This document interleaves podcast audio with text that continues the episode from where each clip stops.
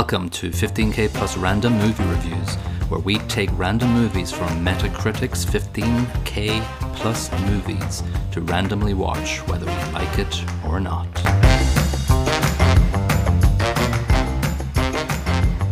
Hello and welcome to episode 38 of 15k plus random movie reviews. This is Colin. And This is Niall.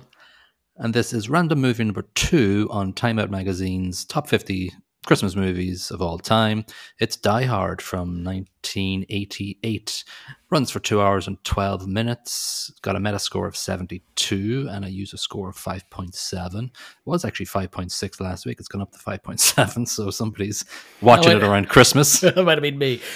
oh, really? Five point two. It was at at some point. That's No. insane. it was 5.6 last week when Oh, I wrote it 5.6, down in sorry. my, Ah, my notes. And now, that's- looking at the Metacritic website, it's gone up 0.1. People are people are sick. It's weird. It's so weird. It's so low. It's so That's bloody just low. wrong. Like it's a, it's a classic action movie, a classic Christmas movie. It, it- it's beloved by millions. Yeah. Um, budget of uh, 25 to 35 million, and it brought in a box office of 139 to 141.5 million. So had a good return for everybody concerned. Director was John McTiernan, who went on to do Predator and Die Hard with a Vengeance and Hunt for Red October, which I remember you bringing up at some point when we did the the Wind and the Lion with Sean Connery. Oh, Don't know why. Amazing Russian accent. yeah, dive. Yes, Um. Yeah, I love Predator. I think it's great Oh, movie. amazing, amazing. Not you know, it, on paper it sounds absolutely terrible, but it just works.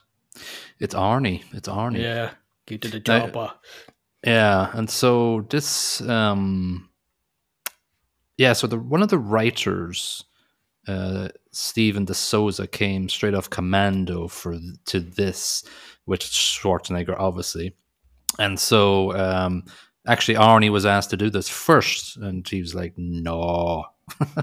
so, uh, so then they went. They went to Sly Stallone, who turned it down. Then they went to Richard Gere. who What? Turned That's a bit of a segue, isn't it?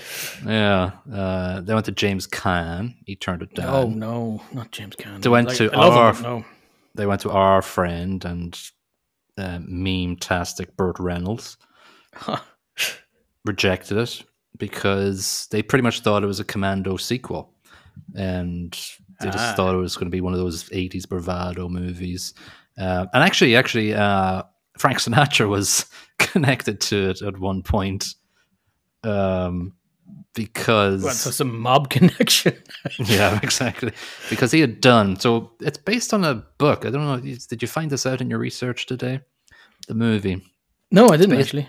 It's based on a book by, from by Roderick Thorpe called "Nothing Lasts Forever," not the computer game "No One Lives Forever" or whatever. But um, yeah, "Nothing Lasts Forever" set in a um, set in a skyscraper, and it was a really lauded lauded um, book. So the guy who wrote it, Roderick Thorpe, he had wrote the detective before that, who was which was transferred into a movie that starred Frank Sinatra. So they wanted him to continue with it in that one, but Oh wow. it yeah there's it's, it's a lot of backstory to this movie before it even begun um and of course bruce willis was just known for uh moonlighting Yeah, which he, was quite a big star, but he wasn't an action hero uh, that's, at this point.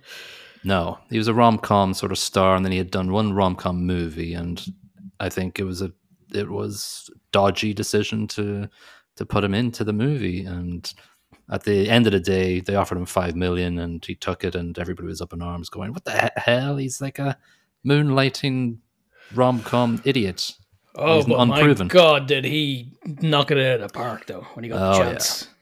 So he You really know what, made it his though? own. you know what though like i was looking at his movie career after that like there's not a lot of goodness up until like his golden patch when tarantino brought him back like apart from Oh. die hard with a vengeance like there's not a lot Well, there fifth, fifth elephant. Fifth, fifth elephant Fifth Elephant. Sorry, it's a book by uh, Terry Pratchett. I always get him confused. Um, uh, the Fifth Element is actually quite a good one. Um, he, he's got a few. He, he did yeah, in fairness, he did a lot of crap. Um, Yeah, that like directly after this, he did a lot of crap. Like it wasn't until the mid '90s with um, Pulp Fiction and Sixth Sense and Fifth Mm. Element that he re- got into a rich vein of form again. And then I don't, I can't, you know, we have to go, we have to talk about recently. So it was noted by a lot of movie people, analysts, whatever, over the last four or five years, he was just doing these terrible, like eight to ten detective thriller movies every year and he was notably wearing an earpiece in all of these movies. And like, Yeah. there's there's this movie YouTube channel called Red Letter Media, and they pretty much brought a uh, uh, YouTube thing out maybe two years ago or one year ago, whatever, saying, "Yeah, I think you know there's something wrong with him, and we might be seen not be seeing him." And then it came out that he was suffering yeah, from well, obviously the earpiece was to remind him of his lines, I guess. Yeah. Yeah, but if you look at the, his bibliography now, it's just a bunch of crap the last few years. But I just recently saw a photo of him, and he's yeah, he's, he's not looking. He's not looking great. I, I think he just wanted to keep acting. Um, I suppose. I think it was just money. I think it was just getting the money in before he couldn't get the money in anymore. Well, I, I don't think money's an issue for him. Uh, money is always money. yeah, true, true. um, all right, so the writers behind this, we mentioned Stephen Edis, so was uh, uh, Jeb Stewart wrote it as well. He wrote The Fugitive, which is another good uh, Hmm. Thriller. Yeah, uh, music by Michael Kamen, who co-wrote your favorite, one of your favorite singers, his two greatest hits, Bryan Adams. I love Bryan Adams. Everything I do, I do for you, and Oh, if you ever really need a woman, or whatever the hell that's. If you ever no, no, Yeah, yeah. Sorry, sorry. no, bad memories. Yeah, but uh, he's done a sh- shitload of movie things, and he also did the um, music in Band of Brothers. So you have to give him another kudos for that as well. Not bad, not bad. Cinematography, Jan de Bont, who done Speed and Twister and Minority Report, and gave us an amazing cinematography in Basic Instinct. no idea what you're talking about. no, no, no, of course not. Um, yeah, so that was that's that's the sort of nutshell of behind the movie because there's a lot of stuff behind the movie there, and then that's that's good to to know about the the ins and outs of what went on behind it. So, uh, very short nutshell on Metacritic: uh, When terrorists take over a Los Angeles skyscraper on Christmas Eve, visiting New York cop John McClane Willis thwarts their plans. So this was uh, probably well before a two chapter summary was made by movie studios. So that's a nice succinct nutshell Yeah, there. it's, it's it's it's it's incorrect, but yeah, it's it, it's the story from the outset. Like, um, obviously, they turn out not to be terrorists because True. they, they want True. they want the money. I, I'm not I'm, I'm not spoiling it for anybody. You've probably already seen it. Everybody, if you haven't, there's something wrong with you.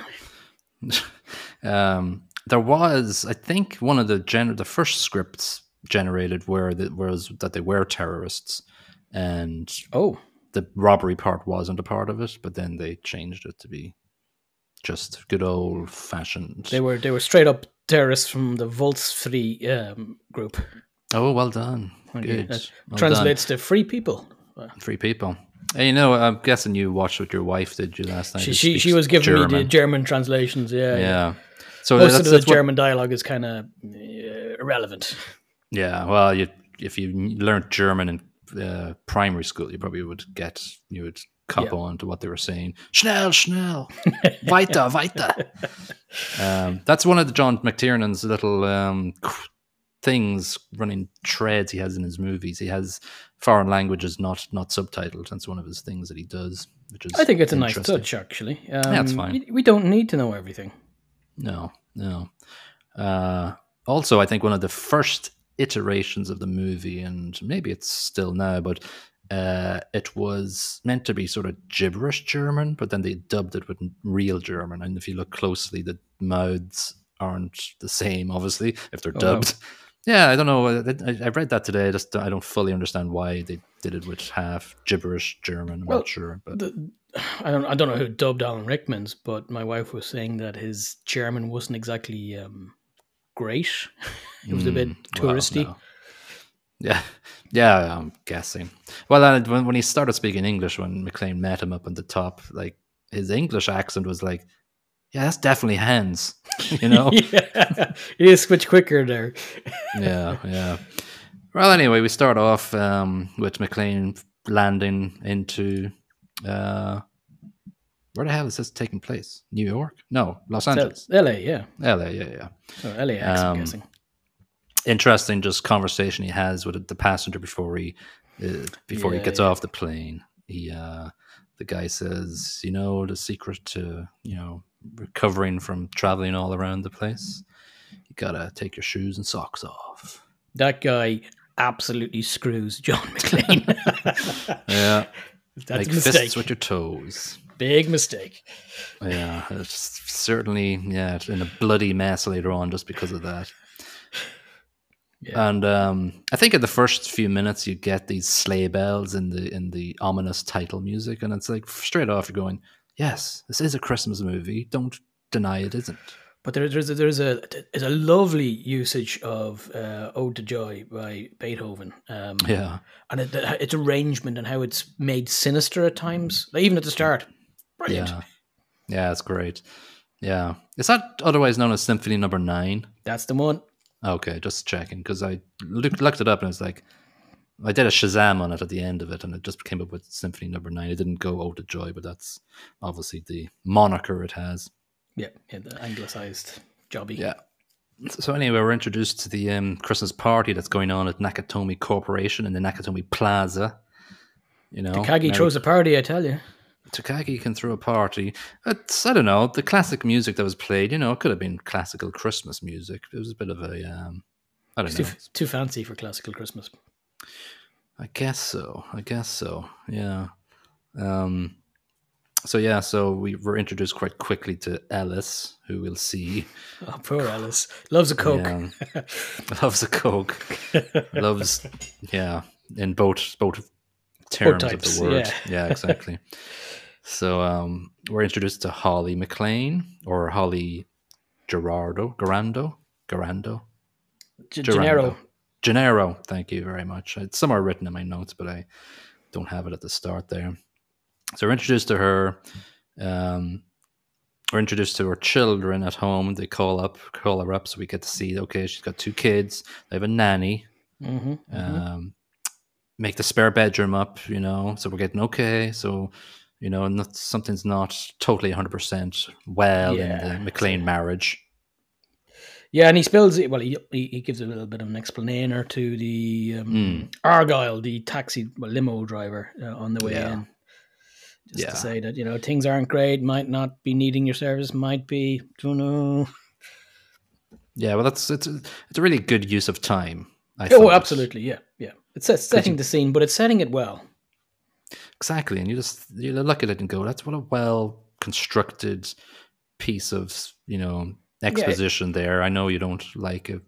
No, exposition when done well with, with with a bit of bit of fun to it, a bit of you know backstory, but well laid out. Character development is is plodding along nicely.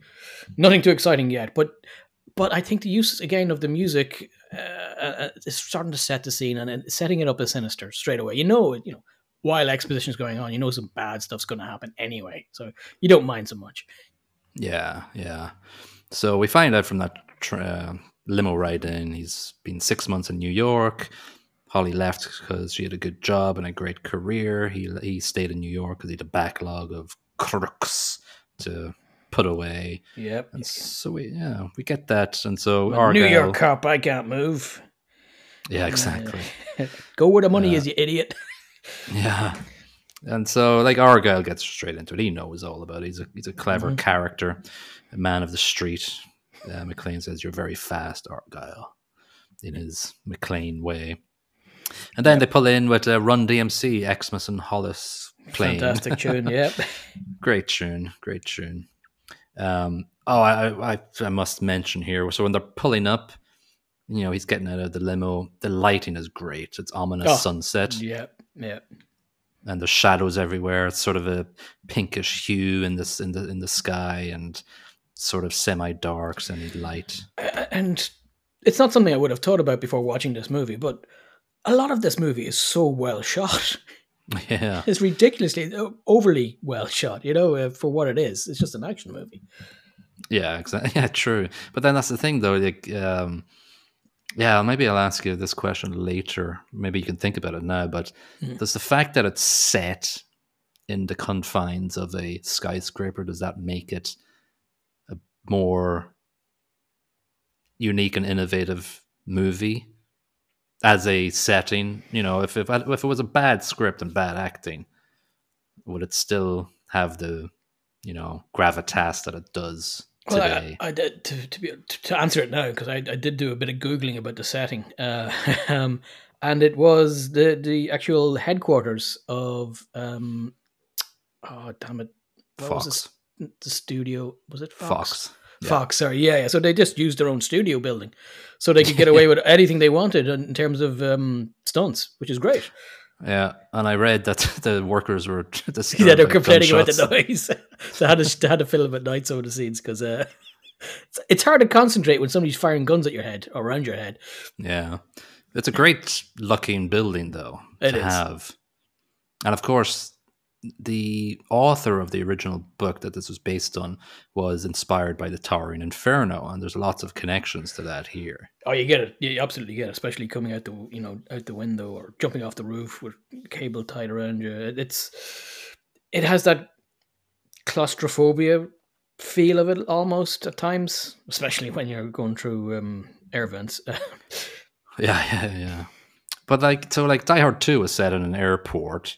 Okay, like I don't really remember much of Die Hard Two. I it's terrible. It's just forget it. yeah, really. Uh, Ah, it's okay, but when you compare it to Die Hard One and Die Hard Three, it, it really pales in comparison. It's quite generic. The story is not complex at all. Uh, not that this is super complex either, but there's a little bit of nuance. There's a little bit of figuring out. There's a, but this is two is just meh. Yeah, yeah, yeah. The ba- actually the b- biggest problem with two is the bad guy is absolutely cat. I don't even remember him. Yeah, there's two kind of two main bad guys. There's the um, political terrorist who's been transported in a military jet. He's the main bad guy, and then there's a military bad guy who turns on his own division. But neither of them are very memorable, unfortunately. Not like our boy Hans. Oh, Hans, Hans, baby, Hans, Bubby. Sorry, Hans Bubby. I'm, your, I'm your white knight. oh, Ellis. What a oh, character. I love Ellis.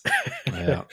Um, anyway, um, John's just checking in and he's got a touch screen that looks like a ZX Spectrum interface. High tech, baby. Yeah, he says cute toy at the and it's like, yeah, that's it's gone on since 1988. Anyway, find out there now that that pretty much the scene is only set because it's her name has changed to Gennaro. Yeah, He's like, I changed the name. yeah. Straight away, his grumpiness is showing. Yeah, yeah. Um yeah, so he he's basically oh yeah, I was I was watching with my wife and she pointed out um so he puts in her name and he goes the the security guy goes, Oh yeah, um Christmas party top floor, they only they're the only ones in the building. So why didn't you just say that at the start? He's like That's a, that's a fair point. Oh, where are you going? And where the hell do you think I'm going? there's nobody else here. you jerk. yeah. Anyway, he's uh, he, he makes his way to the elevator, humming "Jingle Bells," which is another Christmas, uh, Mhm.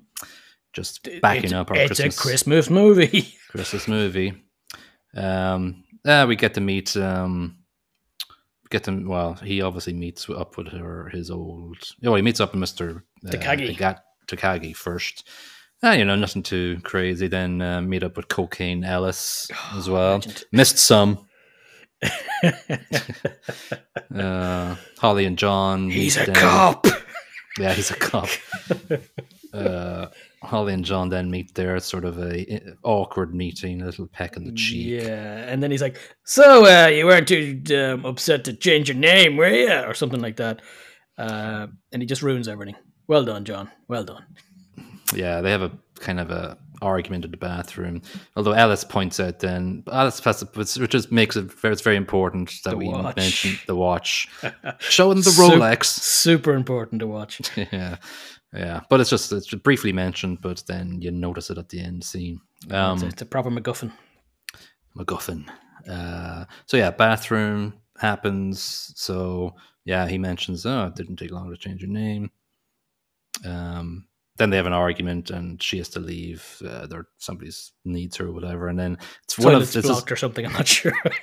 yeah something. Christmas Just party, definitely Yeah. blocked. Ellis needs more crack, crystal meth. Yeah. Um. So now I this I noted this because the bathroom where he he actually spends a couple of a few scenes in different bathrooms, but uh, Loves old bathroom, yeah. he loves a bathroom job, but um, this is the first time he does one of his self talks. You know, he goes, "Great job, John." You know, he just he has a he has many self talks during the movie, but then it's a running theme. But uh, he does the first one where he's talking to himself. It's great. It's, it's super believable as well. Like you know, because because obviously he's effed up and he knows he's effed up, so he's he's, he's berating himself. Yeah. So anyway, the next couple of scenes are our terrorist robber entry. We've got a truck entry. We've got a car pulling up to the front. Quickly Mhm. knocks off the security guard. Pew pew. uh, pew pew. Yeah, nice silencer thing. And Bring in the standard nerd. Yeah, the standard nerd Theo, I think his name is Theo's for the the lad, computer yeah. stuff. He's good though. I'm hacking. He's very good though. I like this character, Oh, he's great. He's got some great lines as well later on. especially when he's doing the commentary on the Yeah, uh, yeah, cops yeah. coming in. Anyway, they say, "Okay, we're in," and they get set up, and obviously we have the entrance of Hans Gruber. Just he just takes control of the screen when he when he when he, he's in shot. He's just amazing. Yeah, he's got his suit on, and I, heard- I read that the suit was, I think, was Rickman's idea. He was just going to be dressed as a normal uh, terrorist sort of robber garb, but uh, he no, no. dressed as, you know, which is so baffling to me. I just didn't realize until today. It was Alan Rickman's first movie. Yeah, like like like how can that be your first movie? That performance. He was forty-one. exceptional. I, like. I'm, I'm sure. I, I know he was treading the uh, the boards before The this, boards, yeah. yeah. but but your first movie and you just absolutely smash it. Yeah, he did so well. Forty-one. I still Yeah. look at him as a. I still look at him as a character, thinking he's older than me. Well, he's Nope. dead, so Well, true. Rest in peace, Alan Rickman. Ah, legend. Yeah, great entrance. One of the best, one of the memorable entrances of a baddie in cinema history. Just walking in, calm as you like. In so uh. Theo, yeah, Theo uh, starts getting the locks of the safe all set up. It's all a bit of um, he just has to drill a lot and do a lot of stuff and guess the uh, Japanese guy's password later on to get into the um, the start the system, which he does. He gets the um, Japanese translation of the surname, which I found was pretty stupid, but that was fine. Yeah, if you're running an organization like that and your password's that bloody weak, you deserved to be shot. It was the eighties. It was the eighties. Mm, True enough. True. Yeah. Um, all right, so the brothers are up there. They're cutting the phones. One of the car, yeah, Carl, one of the guys, to get the chainsaw, and the other one's like, And then and, and this the next scene Nine. after that, you see, oh yeah, he gets nine nine trying to patch it in you, Egypt. Obviously in German. Uh, and then we see Vigo the Carpa- Carpathian for about five seconds. "Oh, explain." Oh yes. Um. Oh, I had his name. Wilhelm von Homburg was the actor who played Vigo the Carpathian in Ghostbusters 2, and he plays a guy called James in this. Big, massive guy turns up, says maybe three German words, and disappears, and is never seen again. You don't even get to see him get killed, which is kind of upsetting. Really? You Yeah, well, I can't one of the remember getting seeing him getting killed. Oh, he's probably one of the guys who went down. They're probably one of the guys up at the top rigging the explosives, and he was sent down. And he's he's probably one of the, the when McClane shoots through the table. One of those dudes, is he? Um, I don't think so. I, I need to rewatch it. Just, I, I missed his demise. He might have went with a few other people. Yeah, yeah, Maybe he's still Okay. alive. yeah. Maybe just wandering around with a big bag Plaza. of money. All right, so um, they uh they head on up to the Christmas party and starts their shoosting around, going, "Yo, settle down." Hans comes in, finds Takagi in a very tense situation. Uh, I, I love his little monologue where he's he's, Yeah. he's he's naming the achievements of Mr. Takagi and his basically his LinkedIn profile. Um, it was really sinister, really well done. Yeah.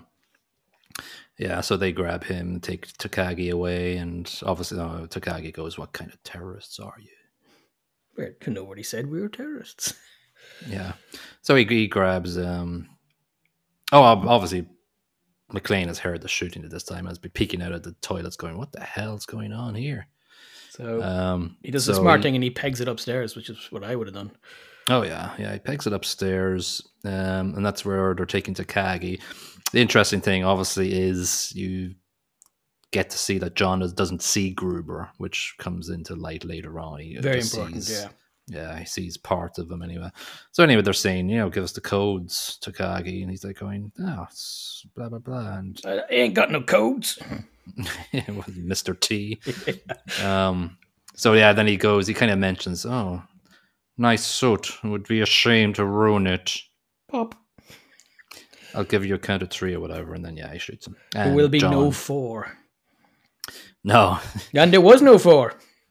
There was no four. He popped his brains out of his of his head, Hmm. to put it mildly. Um, John sees that obviously and goes, "What the hell? We've got some serious." Uh... Serious Shit going on here, here. Yeah. And one of the stupid things in the script was uh, John going, "Tell me you heard those shots, Argyle. How could Argyle hear the shots up at the top of the building?" 50 floors up or whatever the hell it is. He's going to hear nothing. He's in a basement car park. yeah. Listen, if the cops don't hear the shots later on in the movie driving around, nobody else hears shots, Argyle's not going to hear nothing. So that's the first good action sequence. Then when he when he rigs the fire alarm, when um, uh, one of the first baddies comes up, he sets the uh, the grinder right, the grinder yes. going. Yes. Kind of sneaky like. Um, Yeah, sets him off to look at the grinder and, uh, yeah, pops a gun in his face. yeah. That's um, and that's uh, Carl, the long-haired, probably second in command dude. That's his brother. Uh, yeah, he basically breaks his neck pretty accidentally, actually, because they roll down the yeah, staircase. There was a bit of a scuffle. Um, doesn't mean to kill him, but, you know, he's not too upset about it. But um, now he has a machine gun. Ho, ho, ho. Uh, yeah. Such an amazing mem. so yeah, so he puts the body on a chair and puts it in the elevator and writes that on his sweater. But uh, but he's smart. He climbs onto the roof of the elevator uh, Hmm. car and goes down with it. Yeah, gets all the Really? names. Hmm Oh, Hans or Carl. Christmas list. Christmas list is going to knock him off. Um, good cinematography as the elevator goes back up. We're looking Mm. up at John as the elevator goes up. That's a quite a nice action sequence. Uh, you get to CB as well. Oh yeah. Uh, he starts calling the cops, and the cop, the, the lady cop, is just so ridiculous. It's like, why don't you believe him? Obviously, I loved when uh, McClane just went, "No fucking shit, lady. I'm not ordering a pizza." yeah, uh, yeah. She was basically get off the line. This is for emergencies only. And he's like, um, uh. Yeah, and then um, they, they But shoot in fairness, they, they, they start shooting as he's Yeah. got the CB pressed down. So they go, huh, maybe we'll send one guy. Al getting his Al. Twinkies. Poor Al is on his way home. Pregnant wife is starving. But no, she's not getting Twinkies. Not getting Twinkies. Yeah, Um, he tries to convince the uh, the clerk behind the desk that no, no, no, not for me. They're for Yeah. my wife. yeah, sure, buddy. Thought you guys you like g- donuts. Yeah, I thought you guys like donuts.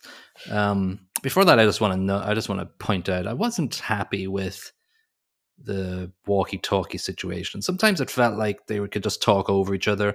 It felt like it was a phone. Sometimes it wasn't like a press a button. Thing. Yeah, you can't do that with walkie talkies. Uh, you know, if you don't release it, nobody else can talk. yeah. And they do talk over each other, like we're doing.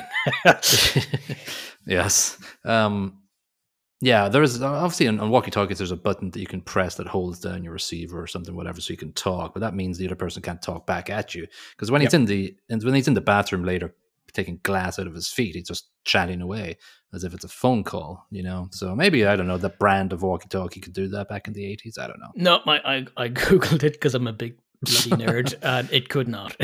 Oh, there we go. So um, I loved when Al came out of the shop and it pans to Nakatomi Plaza in the distance, Mm. and there's flare flashing guns up at the top. It's so eerie and ominous. I love that cinematography. yeah, but Al, you're a cop, right? Um, Yeah, yeah, Maybe you'd cop the old, you know, pew pew pew. Oh, Yeah. gunshots. yeah. There's there's lights. There's flashing lights up there. I wonder what that could be. Yeah, uh, surely couldn't be the gunshots that the guy was talking about on the CB. yeah. So um, off he goes anyway.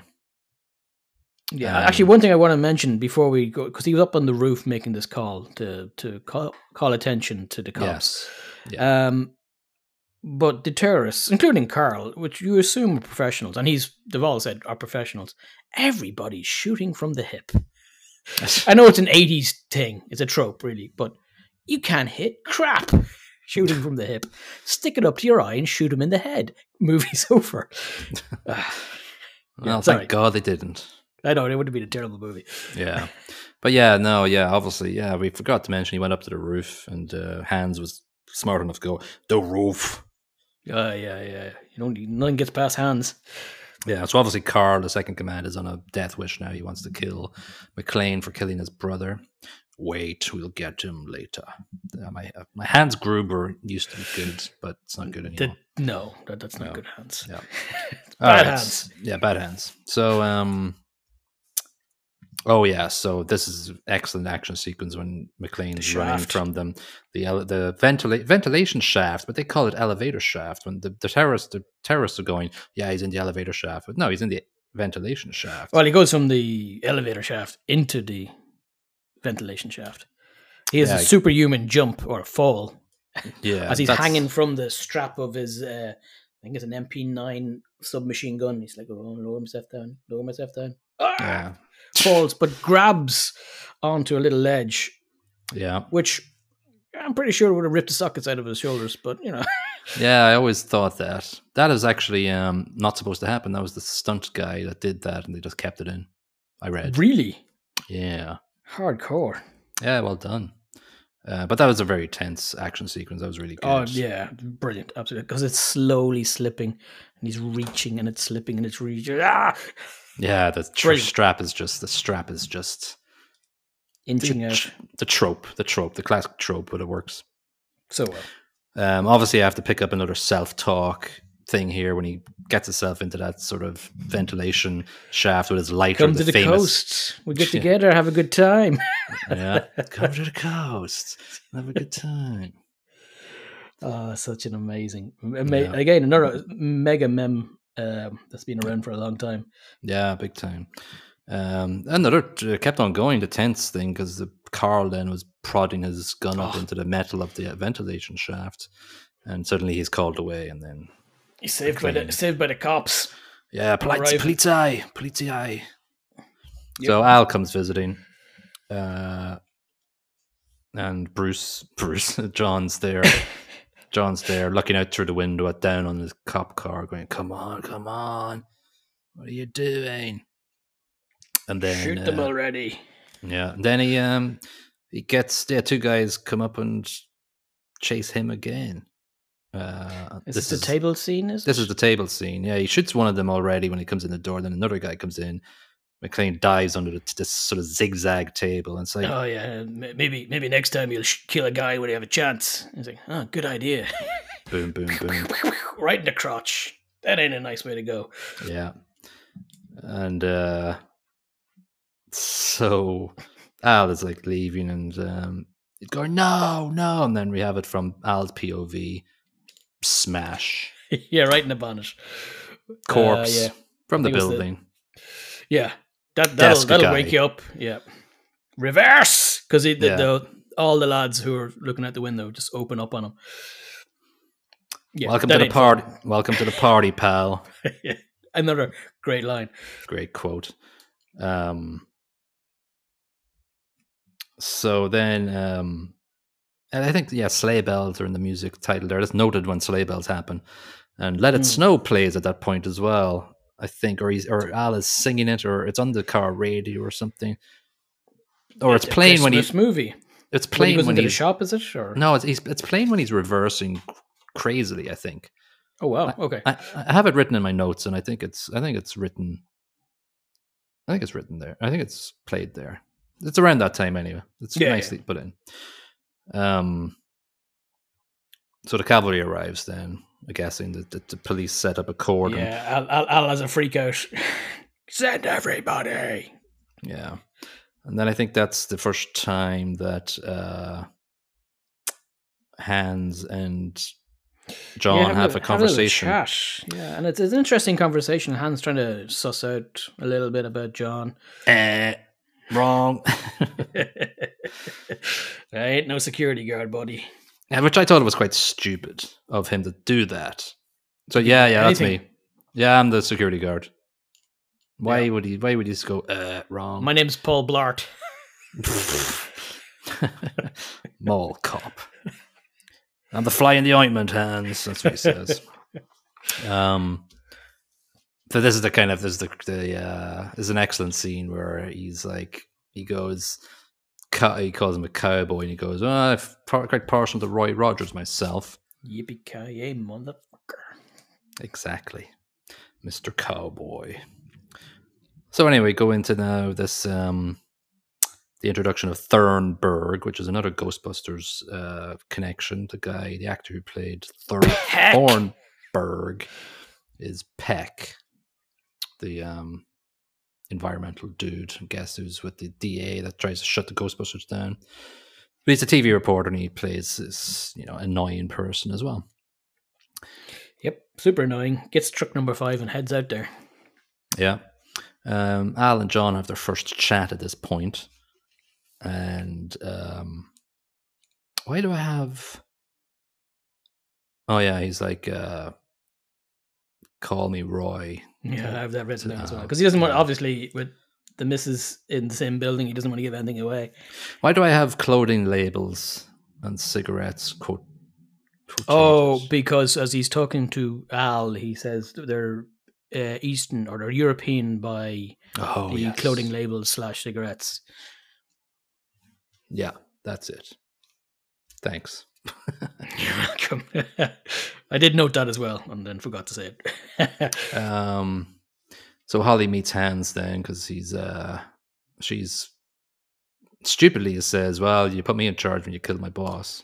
why? Why would you? Why would you say that? Don't do that, Holly. No, no, And Big she like she glances quickly at the photo and then he he kind of cops on. Miss Gennaro. Mm. But it's a, it's a mistake. He, like the fact that, that that John is up and around and killing his buddies, and she's uh, putting herself out there. That's a bit of a mistake, in my opinion. A little bit, yeah, a little bit silly. Um, TV report is shown to poor Argyle is stuck in the basement. He realizes the shit's going on above him. Drives around a little bit, sees all the doors are shut, and he's like, "Shit." Yeah. And outside, the dumbasses are going, We're going in. They put the lights on. And Theo is um, great as the narrator to everybody, to all the, um, the baddies in the building. All right, gentlemen. It was the night before Christmas, and all was quiet in the house, except for the yeah. four assholes coming in the rear. A two by two formation. what a great line. Great. And he, he delivers it really well as well. Yeah, yeah. And there's a couple of two comedic moments in this. I'm sure Yeah, you. the the, the Asian lad in the um, downstairs in the const- uh, in behind the what would you call it? The little shop. Yeah. He spots a little chocolate bar and goes, "Hmm, Yeah. have that." and the uh, spec ops guy getting pricked by the rose bush Oh, the in. rose, yeah. uh, it's it's great little, just a little t- touch that adds a bit of flavor. Just a little bit of flavor there. It all comes together nicely to form the recipe that is Die Hard. Mm. Um, of course, they're shooting at the lights. They're just they can't see us. Sh- and Al is going, they're shooting at the lights. Then his boss is like, they're shooting Yeah, at they're the shooting at lights. the lights. yeah, idiot. Then they go, all right, send in the car. All right. They send in the car.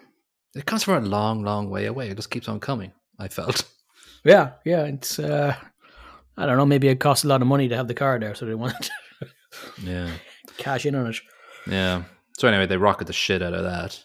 Yeah, the car doesn't do much. Uh, and oh my god, the quarterback is toast. well, another great line Uh, from well our, our good friend Theo. Yeah. Yeah, So um, John has seen all this and goes, "All right, shit, I need to solve this." So he straps some C4 to a chair and puts it down the elevator. Boom. A humongous boom. Yeah. Um.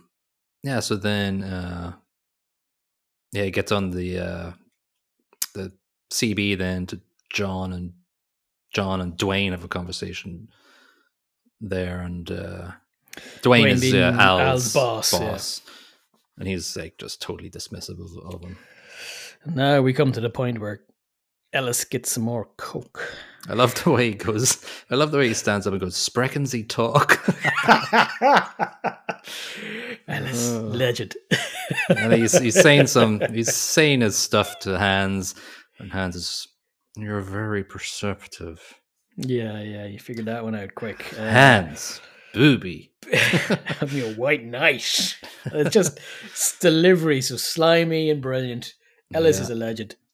Yeah, he's great. Um. So yeah, so I think then yeah, so they put Ellis on to John on the CB. Yeah, Yeah, yeah, and he tries to Ellis tries to convince him. Listen, this you- you're just messing shit up. Just stop. it's great though. I love the way that um Hans goes. I have somebody here that you may know, and like you can see it in his eyes, John's eyes. Oh shit, he's got Holly. Yeah, he's got Holly. Uh, but then he's kind of relieved when it's Ellis. but then he's Hey. like, Ellis, you idiot! Yeah, you don't know these people. You're, you're dead. yeah. He's like, uh, Ellis, stop talking, or I don't know what you've told these people. It's like Yeah, we're old college mates. Yeah, in fairness to Ellis, he might be a complete coked up idiot, but that was a good move. He didn't I like put that. I appreciate that. uh, Holly in, in, in the line of fire. Yeah, I appreciated that from him. Like that was the one saving grace for his idiocy. God, it's an amazing idiocy. Yeah. So he gets shot in the head anyway. Yeah, because I love the uh, way he, I love the way he sips his coke. It's so gormless, you know. I think he know at this point he's like, yeah, I'm dead. Uh, I gotta finish my coke. Yeah, yeah, Might as well. yeah. So um, at some point, Hans goes touching cowboy or something. And he said it during the during that conversation. It just I don't know why I quoted that. It just Mm. the continuation of the cowboy thing, you know. Then uh, then uh, um, John says after the pew pew of he just goes, uh, "Go fuck yourself, Hans." Yeah, yeah, yeah. So then um, Hans is like going attention police, and he's lists all these random. the, the, the new Provo front. I want seven people released. yeah. So I've always, I've always, I've always highlighted that whenever I listened or watched Die Hard for the first time. It's like, oh, Northern Ireland was mentioned. Yay. I don't, I don't know this new Provo front. No, no, I don't think any of the terrorist groups No. actually exist. No. Especially the the German Volksfrei uh, group certainly doesn't exist. No, no, no. So um, after all that, he's like going, I don't know, I read it in Time magazine or something, or read it in Forbes or something. Yeah. Um, after that, he goes, Carl, hunt that little shit down. I'll get the detonators. I love that. I love that sentence. It's just so sort of direct, and the next we know what's happening for the next ten minutes. It reminds me a lot. That that line actually reminds me a lot of a line he delivers in Prince of Thieves. Oh, I'm gonna cut his heart out with a spoon. and and his subordinate's like, "Why? Why a spoon? A rusty spoon? Because it's blunt. It'll hurt more. You idiot." He just Uh, delivers lines like that to perfection. Just sinister and damn right evil. Great. you. Um, Sam Neill was offered the part of Hans Gruber. Oh no! Like I love, I love Sam Neill. He does amazing, some some amazing roles. But no, Yeah, I think Rickman was spotted by a casting director while he was threading the boards, as you said. He was in a play. He was playing a villain in a stage play of Dangerous Liaisons, so that's why Mm. he was he was um, What what a know. great what a great grab. A great Probably grab. got him for cheap as well. Yeah. Um, another thing about Alan Rickman was they say they kept on flinching from the gunshots. Oh, really? During shooting. I could see I could see Rickman do that. All right. yeah. So they had to cut away from his face every time he fired the gun. But you can see him um, wincing if you look closely when he shoots Takagi, so they say. So I'll have to have a look at that. Oh, absolutely. Yeah, I'm going to rewatch that. Yeah. um, all right. So where are we at? All right. So, oh yeah, we we go to a um, TV shot of um, they just they, they go back to this TV this fucking hostage expert a couple of times during it. Ah, yeah, yeah. The Helsinki syndrome yes, which isn't a syndrome, from Sweden. uh, as in Helsinki, Sweden, which is a sort of a triple double gaff because Helsinki Yeah. syndrome was made up for the movie. It's obviously a Stockholm. gaff based on Stockholm, and then Which is Sweden. Yes, which is Sweden. So the TV reporter was Kind of, doubly kind of right. Yeah. bizarro world wrong right. Yeah. All right, so we're up at the um, top of the building, and Hans and John meet, and that's a really great Oh, scene. Just a fantastic. Uh, Oh, please God, no! You're one of them, aren't you? I, I, I love his face goes from mean to sniveling in seconds. Oh yeah, yeah, it's really good. Yeah, um, yeah. So I, I just love their conversation because they're both, I think, you Just think trying John- to suss each John- other out. Yeah, you think you think John knew who he was from from minute one? No, he, he wasn't sure, um, but wanted to keep him there. Like he, one of the reasons he didn't let him go up on the roof is he didn't want him to do whatever he was doing, just Yeah. in case. Yeah, And that's And why I- it, it- what happens next is important. I, I one bit, bit I want to mention is uh, as they're having a chat and they're exchanging a cigarette and smoking, and um, Hans is looking around the place and he sees a couple of names on the board. yeah. And then uh, John asks him, "So what's your name?" He's like, uh, "Bill Clary." Zooms in to Clay Yeah. on the board, like a Lovely Like- touch. yeah, like we didn't really like we had to be shown. Okay, he made that up, yeah, yeah. like a Um, usual suspect 101 for dummies. But it's at this point, it's kind of like, well, John kind of trusts him, so hands him a gun, and you're like, oh no, John's dead. Also, I like the way though. Um, Bill Clay asks him like, uh, "Oh, why are you here?" And, he, and Yeah, John yeah, doesn't yeah, give him. yeah. He doesn't give away who invited him. It's it's it's beautiful. I, I, one thing I love about this movie, and, and and Bruce Willis's character in this, John McClane, is he doesn't do stupid crap. The whole way through, he plays it right. Like he, there's no idiocy. Like some horror movies and some action movies, the characters do stupid crap, and the movie is based on character making mistakes. He doesn't Yeah. make mistakes. It's great. No. Yeah, he's really good. I loved Alan Rickman's face when McClane says his name. Oh yeah. Oh, just beautiful. oh, it's great. Yeah, it's it's it's just uh, the Yeah. realization on his face is just fantastic. And then obviously he walks away, and the cinematography is great because we're in front of McClane and Rickman's in the background. Mm. He starts speaking German into his CB, and Gets the lads to come up in the lift. yeah, McClane's like not got any shock on his face. It's just like, yeah, I thought so. I'm going to give you to the count of three, like you did with Takagi. Click. That was great. Yeah. So anyway, like they're after him, then he runs away. Massive chase scene, and they're just it's like five minutes of just them shooting so at each other. So many bullets. yeah. This is the infamous. Ah, yeah, but I have to say this first. I forgot this was what he said first. He goes, "She signed Fenster," and he said Shoot the windows. Yeah. yeah, shoot the glass, and it's like the Carl, who obviously speaks German, goes, "Huh? Shoot the glass." You're an idiot. You didn't get it in German. Yeah, I didn't get Your it in your primary native. language. now I'm going to give it to you Yeah. English. You'll understand that better. Yeah, I totally just didn't um, remember that he said it in German. First. Yeah. Well, obviously, I think it makes more sense to the audience who are obviously going to be speaking English that they need to know what he just need said. to clarify it. Yeah. Yeah. No, it works. It works. Yeah. So anyway, And such a great scene. beautiful scene. Glass everywhere, and they th- he throws. Carl throws a stun grenade and A hockey Yeah. puck. hockey puck stun grenade, and um, yeah, John's out of there already, and he's in a bathroom. Uh, he's all bloodied up. It's a messy scene. It's a great scene.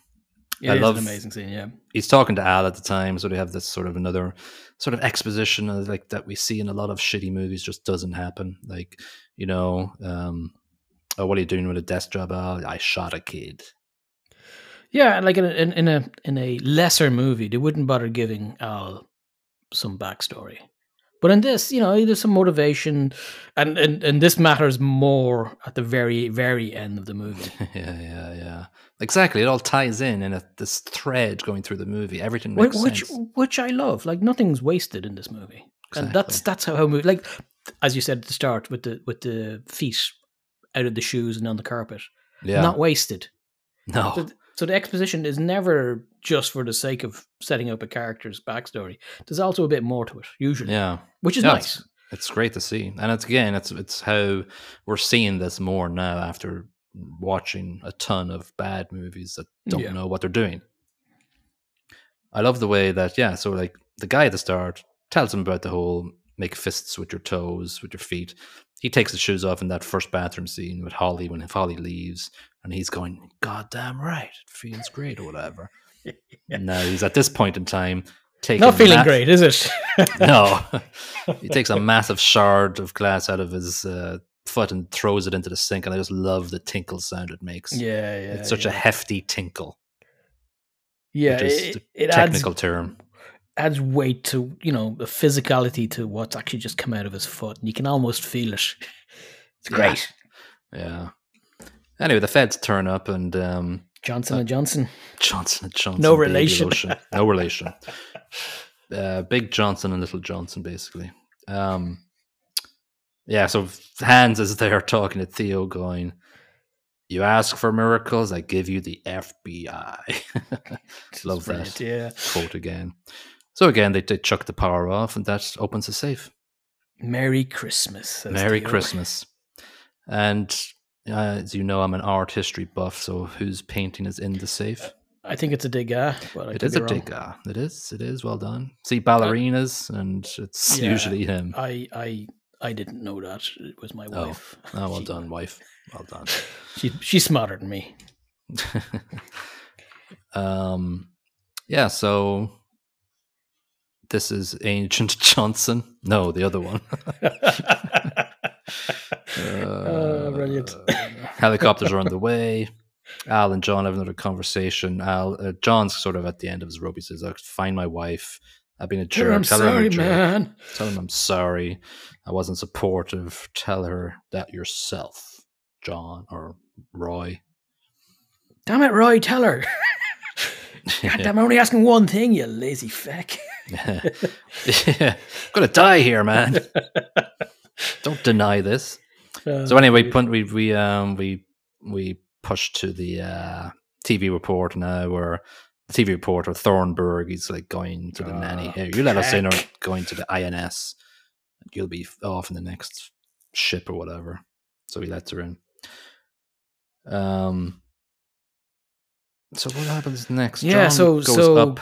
The TV Oh, yeah, running. yeah, yeah. The TV's running in the background, and uh, Hans looks over and sees a picture of uh, John and uh, Bonnie, I think, and he's like, "Wait a second. No, no, he he he sees her reaction to the TV. oh, that's then he sorry. then Yeah, he turns yeah, yeah, around. And he turns around and, and lifts lifts the frame up.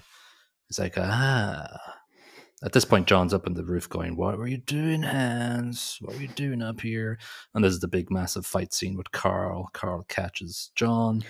This but but just personal. before we just before we jump into this, this is another piece that I think John McClane shows he's not a complete turnip because he's ha- he's having a really bad time and his feet are all ripped to pieces, and then he thinks, oh, yeah, what the hell was he doing on the roof? I better go check that crap because that's probably not great. Yeah, yeah, that's interesting. He had the the thoughtfulness to, to do that. By the way, um, he had Bruce Willis had fake feet for that glass scene. well, I, I would hope so. Otherwise, pulling glass out of your own feet is hardcore. yeah, That's no, like acting. when he was when he was running in the computer room, you can see. Well, you might. He's got hobbit feet. His, he's got feet like rubber shoes, basically. Nice, And nice. they're- Otherwise, it would have been bad. Yeah. Although I thought it was just fake glass, basically. So Mm. I thought it was I thought it was real feet, fake glass, but not fake feet, real glass. It works either way. Yeah. They use like sugar, Yeah, the sugar glass that breaks really easy. Yeah, yeah. yeah, yeah. which I guess is painful if you step in that anyway, but not Just cut like you lots and lots of Lego. yeah. That's no fun. Not a lot of fun at all. All right, so um Yes, the Carl fight. Yeah, come home, mommy and daddy on the TV. Yeah, Mrs. McClane. And then yeah, the Carl and John fight happens. Love the chain death of Carl. Oh, it's great. So brilliant. Or is it? Oh, or is it the death of Carl? Yes, yes. They always double tap, John. Always double tap. um, all right, so all the terrorists are putting the hostages on the roof. The FBI are swinging in on choppers, just like Nam. I wasn't born. Saigon, baby. I was I was in high school or something. Or he says, Yeah, yeah, yeah. um, So John has to run up onto the roof to get uh, get the lads back down because these cops are all going to blow to hell. yeah. So he's up there. He finds um, Holly's assistant and goes, "Where is she at? Down below or something." Blah blah blah. And he starts get the hell down and starts firing in the air. So when you see it from far away, it's like, oh no, yeah, he's one of the terrorists, and that's what they think. So they start firing at him, obviously. So that all the, the hostages get down, and um, Not not in the He's- boogie sort of went. No, no, no, not at all. The opposite of getting down and boogieing. Um, he grabs a fire hose, and his next self talk is, "What the fuck you doing?" it's great. It really is because you know the stairwell's blocked by the helicopter being on that side, so he does the only thing that's available to him. Yeah, I, this- I don't think that would have jumped into my mind to be honest, though. no. At this point, Hans is down below, going, "Yeah, I'm blowing this shit up." Yeah. So the FBI are in the choppers close to the, the building. At the same time, John's roping himself up with fire hose and just going to jump off the fucking building. So it's all And ramped up. It's crazy. Great, great shot.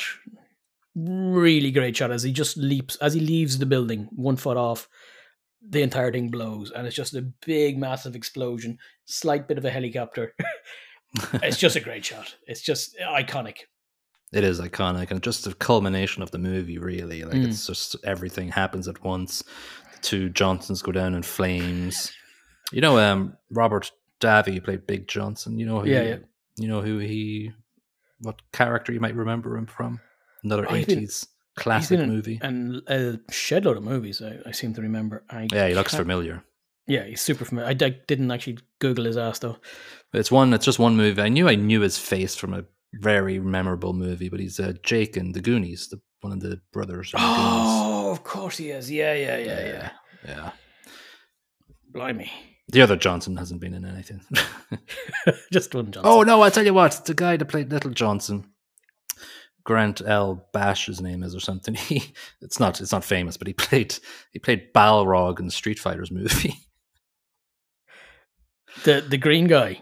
no, no, no. Balrog has got this sort of I don't know. He's got a sort of a Oh, the, the boxer. Sorry, yeah, Yeah, yeah, yeah. The boxer, the boxer, the boxer. That's it. Yeah, yeah, yeah. Yeah. Uh, Just- yeah, in, in the American movie, in, in the Yes. European version of the game, Balrog is somebody else completely. Oh, really? Okay. Yeah. I think you were big into Street Fighter, weren't you? Too. Oh, a long time ago. Yeah, yeah. yeah.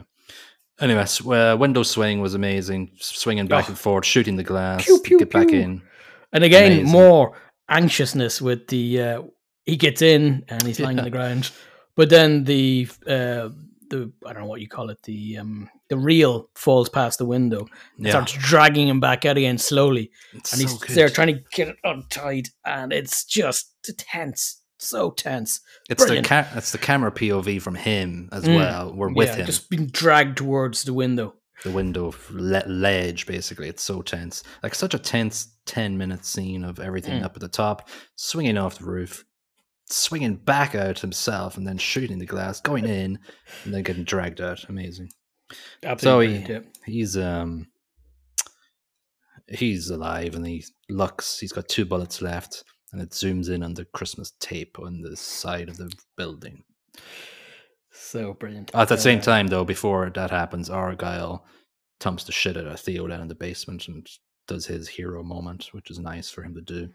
And then Miss McClane or Mrs. McClane says, uh, uh, down in the vault, she realizes that uh, they're just in there for the money, and she's like, "You're just a thief." And another great line from Mister Rickman. He just slams his face right up in hers and goes, "I'm an exceptional thief."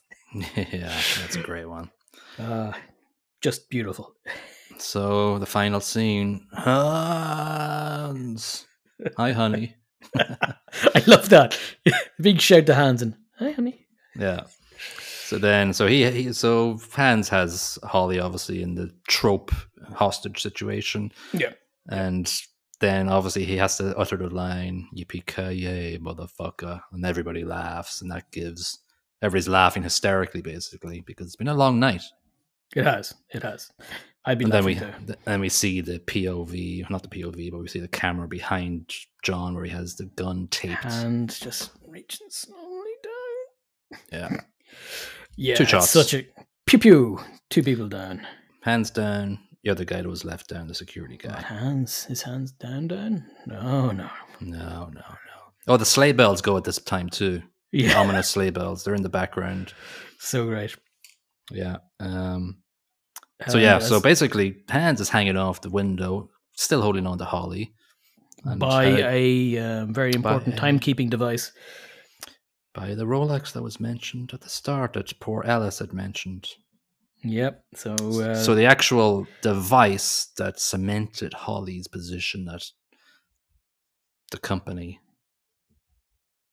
Maybe Yeah. this was a metaphor for letting go of that and being with John. it feels like that. Absolutely feels like that. Uh, I don't know if the No. the director actually cared too much about the No. meaning of it. Um, but yeah, it's. I love the scene as Gruber's just hanging there in slow mo as he's slowly Yes. reaching forward with his hand with a gun in it towards Holly and John, Yeah. just to then start falling backwards as the watch is released. Happy oh. trails, Oh. hands. Such a su- an amazing piece of cinematography. So a well-known rumor, Yeah. fact type thing is Rickman didn't know he was going to fall. the stunt, stuntman. So basically, so obviously it That's wasn't. why it looks so good. well, yeah. So it wasn't obviously outside in the building. It was a twenty-foot fall onto an airbag. So the stuntman dropped him at the count of two, not three. So it was kind of reminiscent of the entire movie where Hans gave Ellis and Ta- Takagi the count, the yeah. count, yeah. But yeah, so I think it's genuinely terror on Alan Rickman's face. Well, he's either acting or not acting. I can't tell the difference. Yeah. he's that good. So it is. It's just perfection. This scene, I even better than Stick. Well, I have to mention Stick. You know, fair play to the stuntman. I can't remember his name, which is terrible because he Uh, should be in our memories. But um, Crikey, yeah, he died a couple of years or a year after that. yeah, but um, he had an, a similar death scene in Stick, and maybe it even influenced Die Hard's filming cinematography. Yeah, listen, I, I maybe not as good cinematography. There's a couple of No. um, angles that was shot from weren't great. No, no, no, no. Um, all right then. He slowly falls, and then we see a faraway shot of him falling very fast, not slow mo. Then Al's And- boss goes, "Ooh, I hope that wasn't a hostage. Hey. uh, and now it's Christmas. It's officially Christmas because I've wa- just watched Hans Gruber fall off the Nakatomi Tower. That is That's- Christmas. it's official. Yeah, it's yeah. So then, um, obviously, it's the um, trope after action sequence at the end of a movie where all the crowd is milling down around, and Al sees John in the distance, and vice versa. And there's a lovely meeting music that is very memorable. Yeah. But my question is to you: Who leaves a gun on a corpse? It's a great question, but then I suppose Carl was suspended in the air, so he's kind of hard to get at. Yeah, but he was on the gurney. He was on a he's in a body bag on a gurney. Was he? Yeah. I, I I I completely missed that fact. I just seen him just come out the door. I thought. Oh, you think oh. he just came out the door? No, I believe he was. I don't I think you see a gurney, but I think you see a thing falling off him. You know. Oh, I, I need to rewatch that. I But he's not dead anyway. He's far from dead. And you know, picking up and that in actual fact, if he wasn't a gurney, whatever paramedic did that should have been shot. Clearly not dead. Yeah. Why are you putting him on a gurney Yeah. with his MP9 submachine gun? Yeah, not not a good, not good police work there.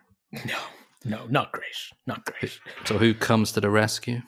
Well, it's Al. Al's like a champ, just uh, fills full of holes. He's got a massive gun too. Yeah, yeah. It's like a magnum, Uh, I think it was just a 38 police special, probably. but but the cinematography just focuses really yeah. only on the gun, so you don't know who's done it. And then That's it a good- pans out and it shows Al, you know, getting over his um, inability to work the streets because he's scared to use his gun, type thing. yeah, and he's the hero that we all deserve. and Argyle pu- punches out of the basement with his limo, which he could have done two At any ago. point throughout the two hours of the movie.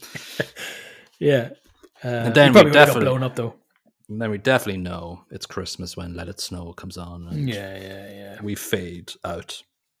Oh, don't forget that uh, Holly Oh, of course, slaps Peck. Thornburg, Peck.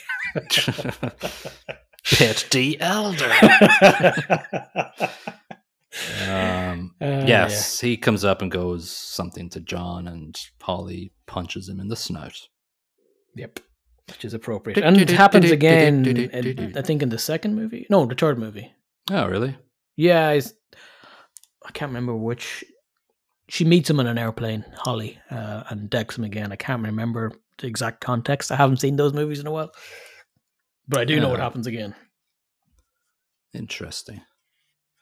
Um, Oh, it's the second movie when Holly's stuck up in a plane and uh, they're running out of fuel and Peck and her on the same flight. that's a coincidence, isn't it? Tornberg. Thornburg. All right. Yep. Let it snow. Let it snow. Let it snow. Amazing. the end. Great Amazing. movie. Um, other stuff about.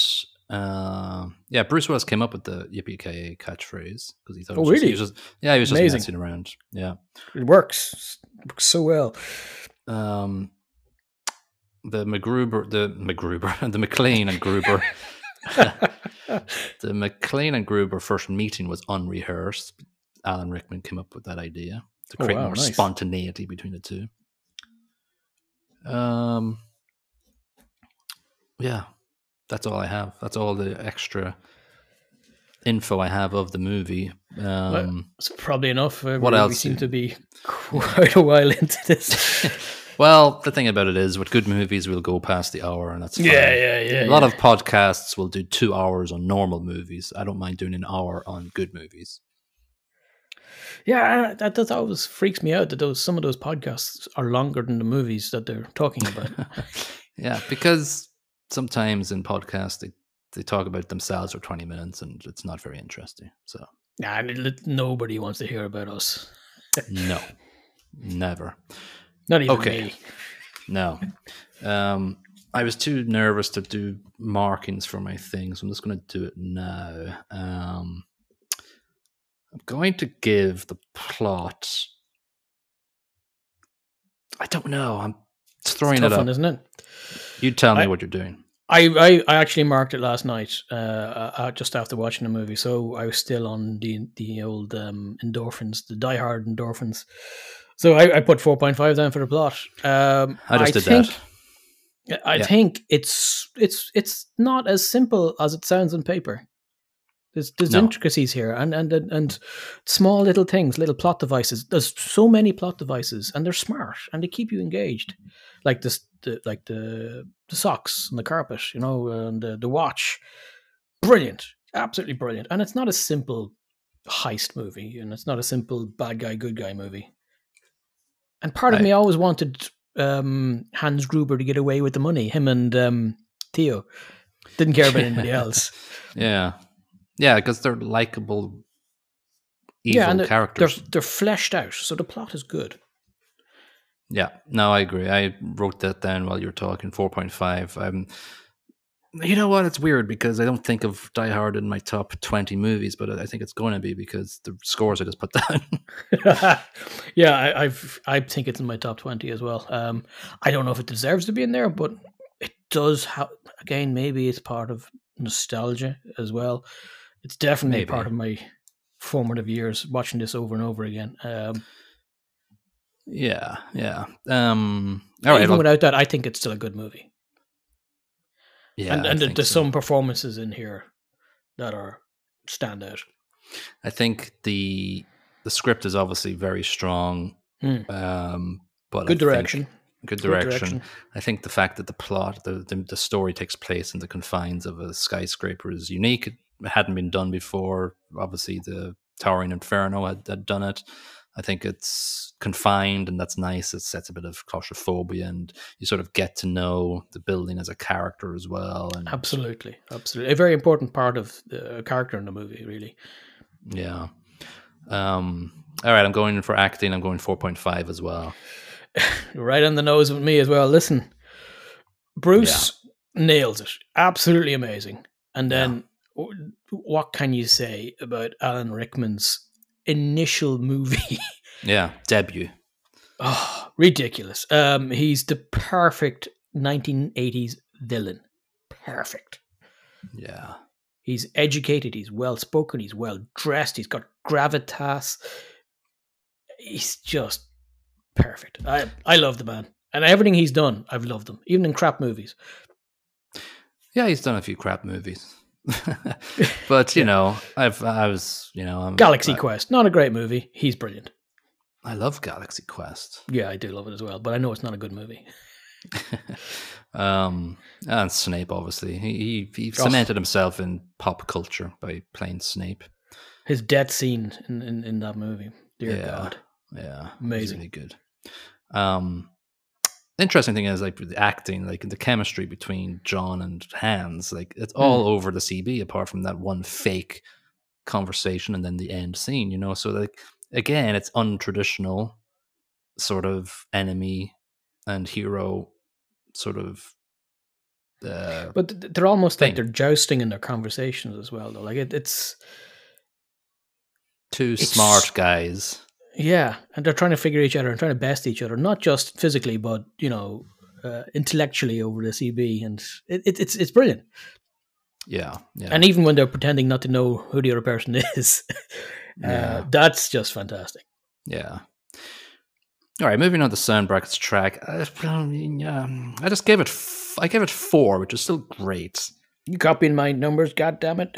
No, I just don't. I don't want to give it four point five because I'm thinking of Pulp Fiction or Shawshank Redemption, Yeah, the it's music not as- amazing. it's not as good as those, um, but got- it's not. But it's not bad. Let's be honest. Oh, it's four. You know, four out of five is great. like it- that that that um mo- uh, the Beethoven song, how it's reconstructed in several different places to set the scene, and it's it's fantastic use of one song, and it's used tiny, like it's like nuanced in the background. but Yeah, it really ramps up tension when it needs to, and it's Yeah. just one song. yeah. And I love the sleigh bells come in oh, from Oh, yeah, yeah, at different times. I love the different Christmas songs that are sprinkled out throughout. It's a And- Christmas movie. Yeah, it is a Christmas movie. Nobody can tell us otherwise. And then obviously, yeah, just the, com- the composition in general throughout the movie is it helps the story and the plot and the atmosphere. One thing on the music that kind of confused me uh, on IMDb, there is a credit to a James Horner tune, Oh, oh, uh, fro- and it was taken from Aliens, and I think Oh. maybe it's a mistake in IMDb um, Hmm. because I can't remember it being there. It's the, the title tune of uh, Aliens. Hmm. Uh, it might have been sampled briefly. I'm not sure, but I I couldn't pick it up. But it's down on IMDb, maybe which is it's usually on. usually right though. Maybe it's on somebody's TV or something. Is Argyle watching that in the limousine or something? I don't know. Maybe, maybe. Um, uh, Not sure. Not sure. It's weird. It is interesting. It'd be nice to dig into that, and you should have investigated it further before coming on to this show. Oh, I, I just I just seen it like um, Uh, five minutes ago. All right, um, production. I'm giving 4.5, and back to 4.5 production. Production is is stellar. Um, Yeah. and really talking about it kind of cements that for me. I give it four point five as well. The yeah, the cho- choice of shot, the the the lighting, the sunset, how it's shot inside the building, the claustrophobia of the scene where he's in the air vent, um, Yeah. the tension built by the choice of place as well. It's just they couldn't have done it any better. Not really. Yeah. No. Yeah, no, I agree. It's everything works. Again, Nakatomi Plaza as the ominous looking building in the skyline. I just love that faraway pan shot when Al looks over to it and there's gunfire going on up at the top. It's just great. A lot of good choices made with camera shots. Cinematography is amazing. Yeah. Showing us things that we needed to see, like the POV with the fire hose going out the window Yeah. great yeah uh yeah nothing much to say about that Ah! Sorry, Oh. I, I- had I had to Google it, and it is it's not a lie. Um, so a tune but called "Resolution and Hyperspace" from Aliens is the tune that's playing when Al shoots Carl. oh that's weird It is very weird. Um, they must have borrowed it from Mr. Horner. Said, "Can we borrow about fifteen seconds of your song?" michael Kamen must have went i can't do this part That's too hard. it's too hard how can i make a, a stab of music for somebody's guy who's shooting like six bullets Now, in fairness, that song is something like um, fourteen minutes long. So they did they they obviously just sampled like ten seconds out of it. that is very interesting well done Thank you, thank you. um anything else i've missed here what's your favorite bruce willis movie apart from this Oh, I'm going to say something controversial here. Unbreakable. Oh yeah, yeah, yeah, yeah, yeah, yeah. Big fan of yeah, that. yeah. Pulp Fiction for me. I like Pulp See, Fiction. weirdly, I never considered a Bruce Willis movie, but yes, he's fantastic in it. Sixth Sense, I kind of like it. I don't think it's reviewed very well. Oh, not Sixth Sense. Uh, Fifth Element. I really like Fifth Element. Oh, not- Fifth Element's brilliant, and he's great in it. But he's Yeah. he's not the most important part of that, though. Like, uh, the, No. um, uh, the, the the cinematography in that and the production in that is just its own character. It's amazing. Oh yeah, I love sci-fi movies when That's they Laz go Berman, crazy. is it? Or am I thinking of something I think so. Maybe. Also, Twelve Monkeys. I keep on forgetting about Twelve oh, Monkeys. 12 Monk. Listen, Bruce done a lot of rubbish, but he's done some stonking movies. That was that was his purple period though in the nineties. Like Mm. the eighties, he was the voice in Look Who's Talking. Jesus. straight after Die Hard, actually. He, that's his next movie. And then it's Wow. straight into Die Hard 2. Yeah, yeah, that's not great. And there was a bit of a gap between that and um, the Purple Patch, wasn't it?